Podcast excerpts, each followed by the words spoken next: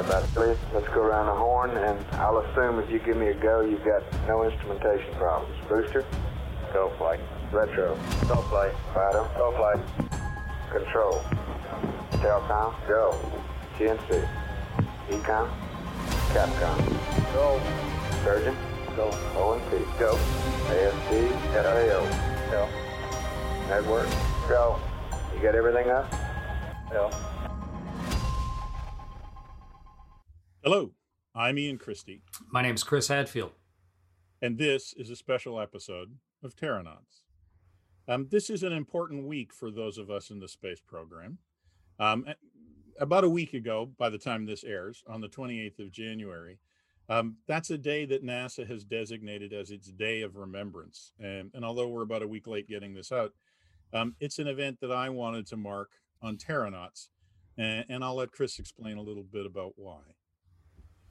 Uh, yeah, Ian, good to be talking with you and good to honor all these people. Spaceflight is dangerous. Any, doing anything new and on the edge of the human experience is normally dangerous.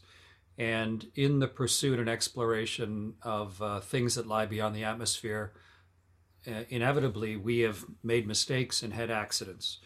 And strangely enough, I don't know if it's just a random or if it's because this time of the year, you know, it, it kind of affects people's thinking. But the three big NASA accidents that have occurred the Apollo 1 fire, the uh, Challenger accident, and the Columbia accident all occurred uh, towards the end of January and the 1st of February. And NASA just has decided to try and honor those three crews, but also, you know, everybody who has given their life in the pursuit of the unknown. Um, people who have dedicated themselves to a life of service, right to the point where the service might demand their own life. And, and even though NASA has declared this sort of a, a day of remembrance in, in human space flight, it's global. It, it becomes honored um, by all of the space agencies of the world, and of course, very deeply honored by uh, by people like myself. Right. So to start off today, just to to honor those that made the sacrifice before we start talking about them, I'd like to just start by reading the list of astronauts uh, that have been casualties in the space program, and I'll get I'll let you start, Chris. Sure. Uh, the first was Vladimir Komarov. Then we have Michael J. Adams, Then we had three that died together: uh, Georgy Dobro- Dob- Dobrovolsky and Viktor Patsayev and Vladislav Volkov. They all died in uh, in a Soyuz accident back in 1971. and the crew of Challenger in 1986, Gregory Jarvis, Christa McAuliffe, Ronald McNair, Ellison Onizuka, Judy Resnik, Michael Smith, and Dick Scobie. And then the Columbia crew, uh, 17 years ago. In fact, today, as you and I are recording this, That's right. um, commander was a guy I went to test pilot school with, Rick Husband, and his crew was uh, Willie McCool, uh, Mike Anderson, Dave Brown, Kalpana Chawla, Laurel Clark, and Ilan Ramon. And then a, a number of astronauts have died in training, including Valentin Bondarenko, Theodore Freeman, and Elliot See and Charles Bassett. Yeah, and then uh, in the Apollo program, in, in a horrible training accident, uh, three guys died back uh, in 1967 on the 27th of January, the Apollo 1 crew. Gus Grissom, who was one of the original Mercury 7, and then Ed White, who did the first American spacewalk, and uh, Roger Chaffee.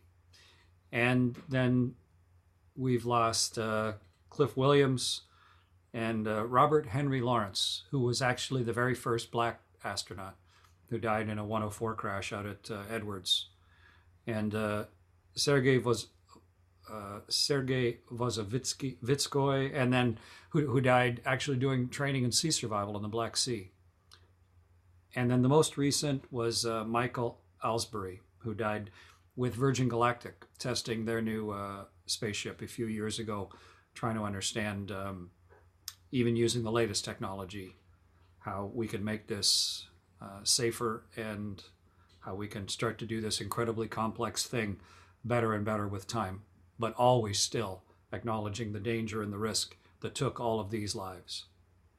Uh, and so uh, today is uh, is dedicated to all of those those astronauts who have who have given um, everything to the space program. Um, now, since Chris and I are veterans of the space shuttle and the space station programs, I think we're going to focus a little bit more on the two shuttle accidents um, that both occurred historically in in this week of late January, early February, because um, we both have at least some experience of those. Chris Chris has much more direct experience than I do.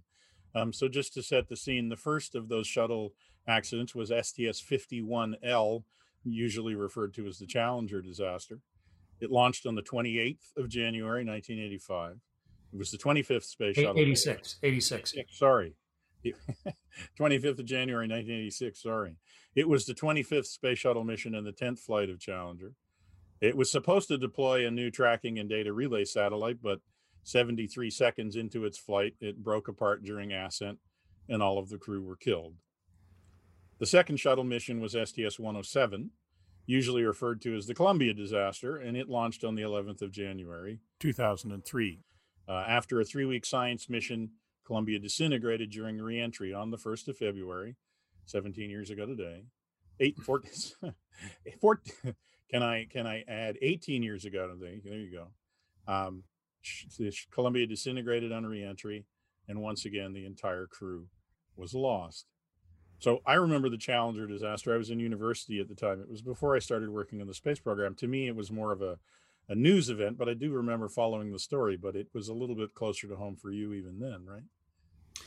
Yeah, I was a, a fighter pilot at the time in northern Quebec at Bagotville, and I'd been out flying that, that day, and uh, came back to my desk, and one of the my best friend on squadron, uh, Tristan Nikonic Deek, came running into my office and said, "Holy cow, have you heard this?" And we were listening to the radio, and um, and I was dreaming just like it ever since I was a kid of being an astronaut. And and in fact, the reason that I was a fighter pilot flying F-18s in, in northern Quebec. And the reason I already had a, a university degree was because I was heavily pursuing maybe someday flying in space. And the shuttle program was brand new. As you said, that was the 25th flight of the shuttle. And Marc Garneau had flown on the shuttle just yes. a couple years previous. And there was opportunity coming. And, and, and the whole thing just came crashing down with, the, with those lives. Um, and, and I just thought, well, that's the end of that.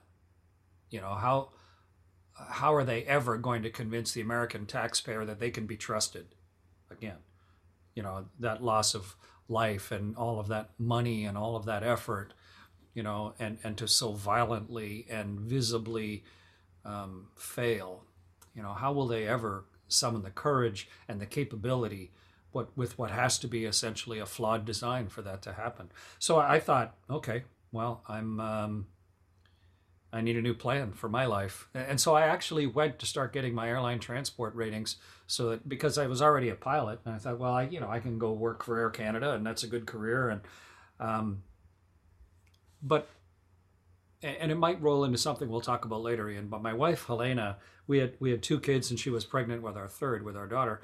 And at the time we, when she noticed that I was signing up for my licenses, she said, what are you doing? and and I said, well, I'm, um, you know, I, I have to provide for the family. And she said, giving up on your dreams doesn't come for free. And, and if you decide, okay, well, uh, you know, you have to feed us, and so therefore you have to give up on your dreams, your dreams aren't going to go away. You're just going to have to, you know, put them underneath what's actually happening. It's going to be like a burr under your saddle for the rest of your life. And we don't know what NASA's going to do yet and uh, and there's you know we don't need to give up and and who knows you know and you still might get to do these things. So and we're getting fed you know we don't make much money as a lieutenant in the air force but we're doing okay. So let's let's stick it out for a while. And um, so I, I didn't have a direct you know I wasn't part of the Canadian space Canadian Space Agency didn't even exist yet but I wasn't part of the space program but in my my brain it was. It had it had driven so many of my life decisions it was sort of the the goal and the distance that was helping me to choose what to do next. Most of the things I'd accomplished to that point were sort of in primal or, or secondary pursuit of that goal, and um, And so that was that was a big, thoughtful day, the uh, the 28th of January, '86. Right. And, and of course, the shuttle program didn't end because a lot of other people refused to give up on their dreams. I would say, um, and it took them more than two years to get back to flying. I think uh, I read it was 32 months. Um, now I arrived at JSC in 1993, so they'd been flying for five or six years. But um, you got there even earlier than that, right? Yeah, in fact, I was a test pilot out at Edwards for the return to flight. You know, when uh, finally in '88, when uh, when they recovered enough and changed enough things and procedures, and they took the first space shuttle back to space after the Challenger accident. Um, I got to watch it land out of the desert at Edwards, and then I got selected as an astronaut and showed up in August of '92 at the Johnson Space Center in Houston.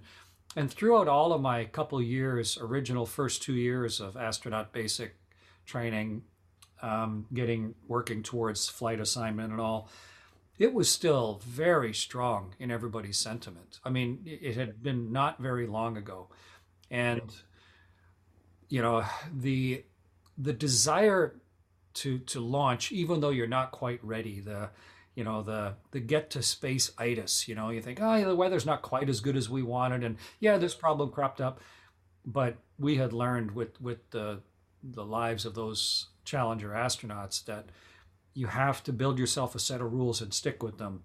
And and you can't just bend them because you want to when the moment comes. And that rigor and the fact that everybody gets a no vote you know no matter where you are up the up the decision chain if you think this is a mistake then speak loudly and you're going to get listened to. And um and that feeling and then just socially you know i i started playing with a band there. Yes. the band was called max q and it had formed to try and cheer people up after the Challenger accident. You know, someone after a few months said, "Hey, that's enough of moping around. That's not going to bring anybody back. Yes. Let's, you know, let's have a sock hop or something." And some of the guys who'd played in college and high school formed a band called Max Q, and they didn't. We, we don't play great, but play well enough. And yeah. and um, and when I got there, I was playing in this band that was really sort of a uh, a Challenger legacy band, and and that's a really important part of this is. Uh, is the lessons that you learn and how they shape your future decisions are how you don't squander the lives that were lost yeah. in an accident like that.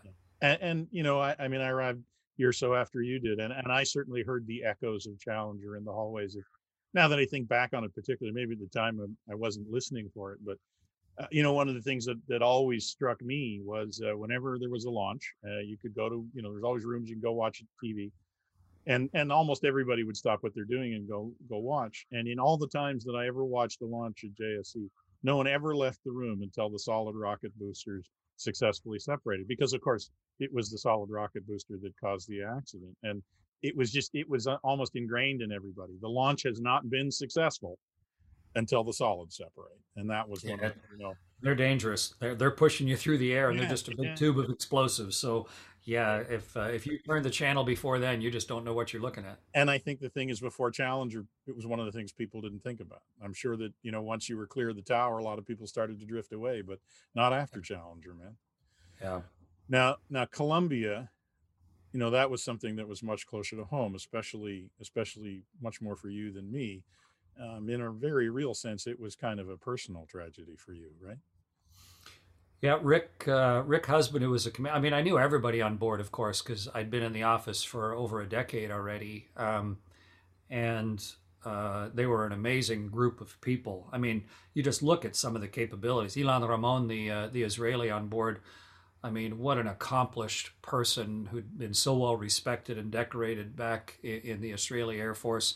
Uh, you look at someone like uh, Dave Brown, who um, who was not only a medical doctor but also a fighter pilot and been a test pilot school. One guy had done all those things, and and he, he was a uh, a circus performer as well.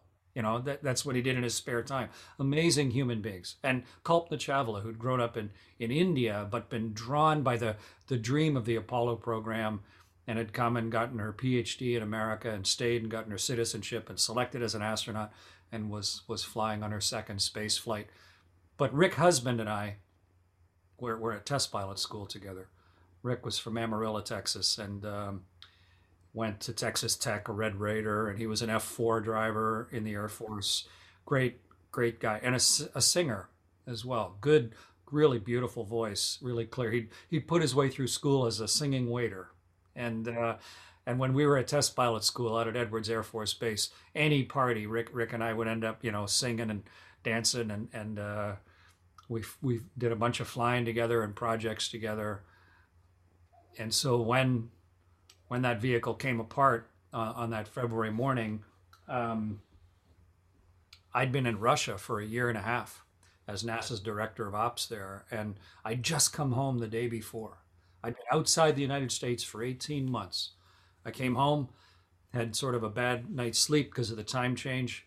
Got up with my wife and daughter just to go get brunch, and uh, and then our phone started ringing, and went back in, turned the TV on, and and watched Columbia coming apart in the skies above Texas, and and all those little bits tumbling to the ground, including all my friends. And um, I remember Helena just crumpling to her knees, and it, it's just like all the air just went out of everything. Everything just deflated to to a sad shell of itself, and, and recognizing what all this meant. The loss of those lives. We'll never see those people again. The loss of the vehicle. Yes. How you know how are we going to deal with this? How how can we possibly recover from this? And then how are we going to face the the spouses and the children of all of those those families? All of that just crashing in on us on that first of february yeah i mean for me it was a lot less you know direct and personal And it was kind of more like a kind of a death in the extended family i guess i mean you know, I remember where I was sitting when I heard same thing. A friend that I hadn't talked to for a long time, but that I'd worked with at NASA called and just out of the blue and said, "We lost Columbia." And I said, "What are you talking about, Dan? How do you lose the space shuttle?" You know, um, it, and I think it was the same thing. It was like, how how could this happen? Like like how, how does this? I think that it was one thing that it was brought us a lot a lot of us up short is that we had forgotten the very real risks that we subjected the crews to when we put them on a space shuttle. And it took the death of seven people to remind us of all of that. And, you know, in the mo- weeks and months after the event, I saw the pain that everyone who was involved went through. I mean, suffering the loss of friends and colleagues, but also the loss of confidence. Everybody asking themselves if there was something more they could have done or that they should have done. It, it was uh, it, it, was very genuine. The people at NASA really felt it deeply and personally that they had let that crew down. Um, so you know why why do astronauts keep doing that though? What what what inspires you to go take that risk in the first place? Why is it why is it worth it? Well, something I concluded a long time ago, Ian, is that uh, everything worth doing has risk, and we sort of take a lot of it for granted you know, learning to walk. I mean, when I when I learned to walk, I split my skull. Fortunately, when you're when you're learning to walk, you're really short, so you, you can't fall very far, but still far enough that if it's a hard surface, you can. I, I cracked my skull, and one of my three kids cracked their skull when they were learning to walk. But walking, you know, it's so important. Learning to ride a bike, you know, those those are obvious, you know, plebeian things, but they definitely have risk and and exploring the universe, understanding everything that lies beyond our atmosphere, um, trying to use the high point of space to look back and understand where we're actually from and really understand our planet as a, as a closed single system. It's, it's the grandest of adventures. And it's, it's the natural extrapolation of human behavior since we learned to walk. I mean, it's, it, it is just a manifestation of the combination of our innate nature and our slowly improved ability to invent things you know from the your feet to your shoes to your bicycle to your motorcycle to your airplane to your spaceship um, so none of that is going to stop it, you know to, to, deny human nature and say oh we should all just stay in bed and you know wait until everything's 100% safe. It's it's never going to happen. So the real question is um, how do we take those risks? And, and how how do we decide which risks are worth taking? And there will if you know if you raise the bar high enough there will always be people that will try and do everything they possibly can to jump over it. And there's always going to be people fascinated by the unknown. But the way that we solve it is to say, this is a risk worth taking, and now I'm going to change who I am in order to understand that risk so well that I can I can drop its level down enough that I think uh, we can go give it a try today. And you know, prior to the Challenger accident in '86 and then the Columbia accident in 03, there was one person who had to say, "We are we are not risk free. Uh, there is no way we can get that way. We are not ready for launch. But I think today we're ready enough that we're going to be willing to take this chance. You know, the administrator of NASA has to sign off and say, I know we're not 100% ready for launch. No one will ever be. But we're going to be, we think we're ready enough that today is the day we're going to go uh, take the risk. And when, after the Columbia accident in 03, uh, of course, I did a lot of walking and thinking. I was over at Rick Husband's house, you know, with Evelyn, his wife, and his kids, and at the church service, and um, and I was thinking, you know, what, trying to picture what the right thing to do next is, and I just flopped it around in my head because I'd already flown in space twice. I thought, so if my ship sh- ship had come apart, and and it was Rick over at my house talking to my wife what would I expect Rick to do? And I sure wouldn't have expected him to quit. Like, I, I, would have been insulted if if I had lost my life pursuing this thing and and the reaction had been, well, we, we never thought that would happen. We should all quit what we're doing and you know and, and go do something um, less challenging. That never never would have occurred, I don't think, to Rick if if our roles had been reversed. And it just helped reinforce to me the importance and the uh, responsibility of the job, and that is uh, an astronaut's job is not um, you know to get adrenaline in their veins and go be a cowboy in space.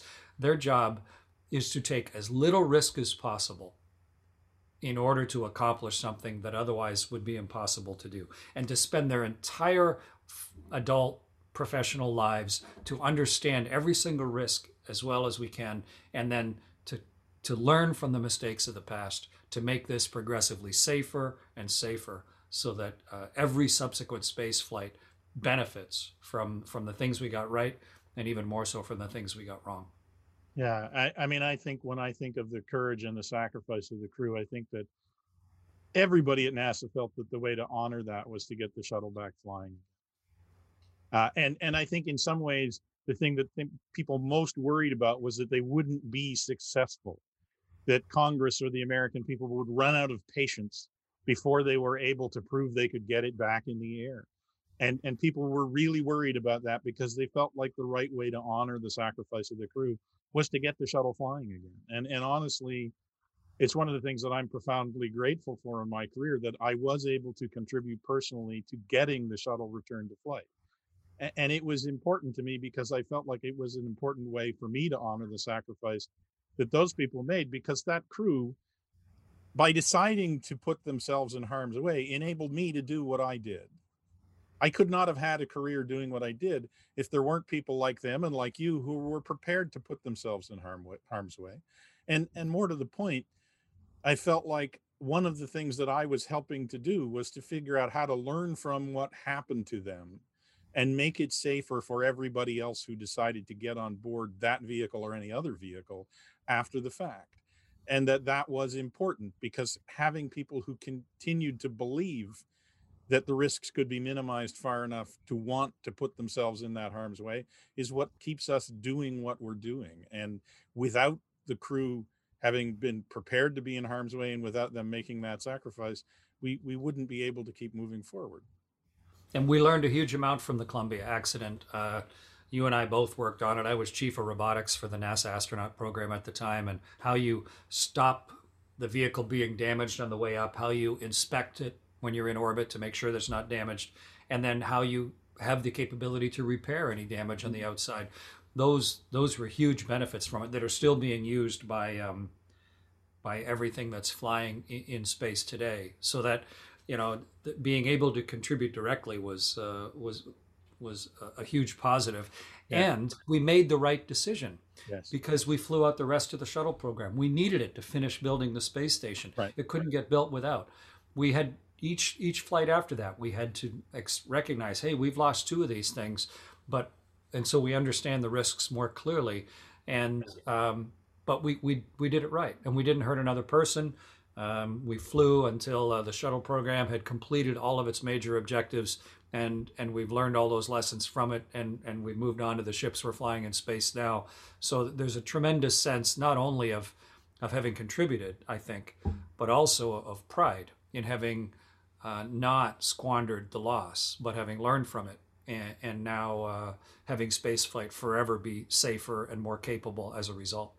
I mean, one of the things that I learned personally that I think a lot of people internalized, and, and maybe people did after Challenger and then forgot it by the time of Columbia, is that in space, just because it worked the last time doesn't mean it's going to work this time. You, you know, you, you every time you go, you have to do the analysis. You have to convince yourself you're right again.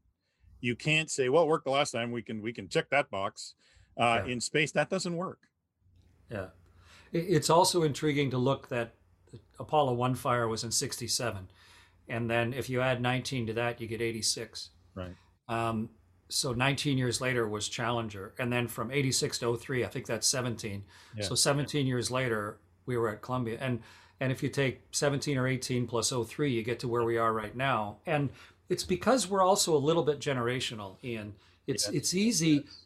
that that mindset you just referred to it's easy to think that everybody of the previous generations was stupider than you are, or because they didn't have a uh, whatever uh, an iPhone that they couldn't possibly have understood how things worked. Or, you know, using a slide rule, they use slide rules to walk on the moon. You know, so we always tend to discount the intelligence and capability of those who've gone before, and to have sort of this bulletproof nature of thinking that you know we know what we're doing and they were dumber and that generational shift, it takes 10 or 20 years. And you sort of, then everything else is so far into history, you've lost a lot of the corporate memory. And that's why it's so important to honor it and and to remind ourselves every year at the end of January, early February, hey, these were smart, capable, top end people, and they made a mistake, and we can't just assume that somehow you know we're we're impervious to all that or that it's not going to happen to us. And we have to go back to the drawing board every time and recognize the reality of the danger to go do these things. Yeah anybody who has grown children is more than aware of the effect you're talking about i would say. Yeah, yeah. true enough. Uh yeah. And and I, I you know i think that's particularly why i wanted to do this this show um to, to mark that because I think that every terranaut out there every one of us who go to space without ever leaving the planet um, owes a debt to the people who have and the people who didn't come back when they tried. Um, we wouldn't have a chance to do what we're doing if there weren't people who are willing to take those risks. So, you know, I guess I'll leave the last word to you. Um, you know, on this day, 18 years after the last accident, how do you think that crew and the other crews would want to be remembered by us and and by those of us who are still engaged in this activity. Well when i was born ian no one had flown in space. Uh, i'm just old enough to have been born just before gagarin flew.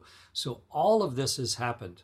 All of the incredible accomplishments, you know, the first spacewalk and the, the people walking on the moon and the first flight of the shuttle and the Hubble telescope and, and building two space stations and all these things that have had three space stations all that has happened in such a short period of time, as well as the accidents and the lives that have been lost. It is the the trail of successful progress.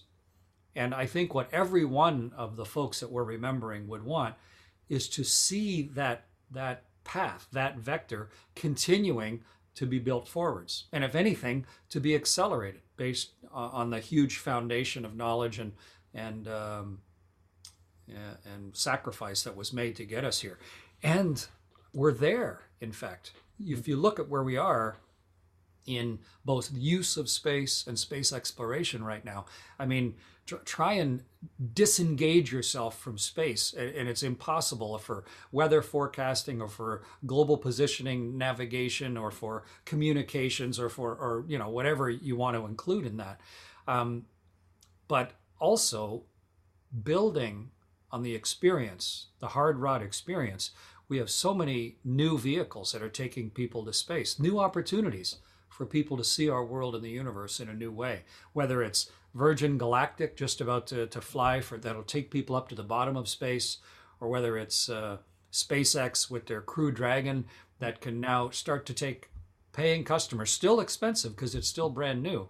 Even a Canadian, Mark uh, Pathy, is going to fly, yeah. where uh, you don't have to have been one of the pioneers who's done all of the dangerous work yeah. to now have a very good chance of reaping the benefits of this of this technology and then bringing those benefits back into the, the human consciousness. So to me, the way that we really remember these people uh, and honor them, my friends and, and all of those ones who went before, um, is to is to continue to push ourselves into the unknown. Do it using every bit of knowledge that we've learned, every hard-earned lesson, every bit of invention we can come up with. How can we push ourselves based on all we've got uh, right to the very limit of human capability to be able to go and do something that up until a very short time ago would have been impossible?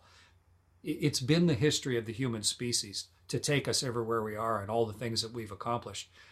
Um, and the fact that we're going into the third dimension and leaving the planet now still excites me like I'm a little kid.